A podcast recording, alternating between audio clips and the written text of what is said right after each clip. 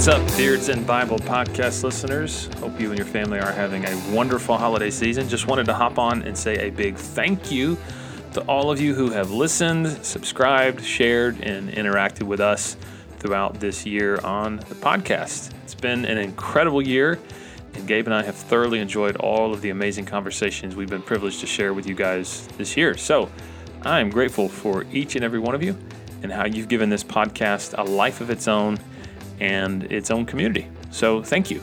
Gabe and I will be taking a break for the rest of the year to spend time with our families, to rest, and uh, we'll be back on Wednesday, January 11th, for our 2023 edition of From the Mailbag, where we answer questions and discuss topics sent in by you, the listener. So if you have any questions or topics you would like to discuss, uh, send them over to our email address, beersandbiblepodcast at gmail.com, or send them via the Facebook page. Uh, we got some great questions sent in last year, and we're really looking forward to the ones that you guys have for us this year.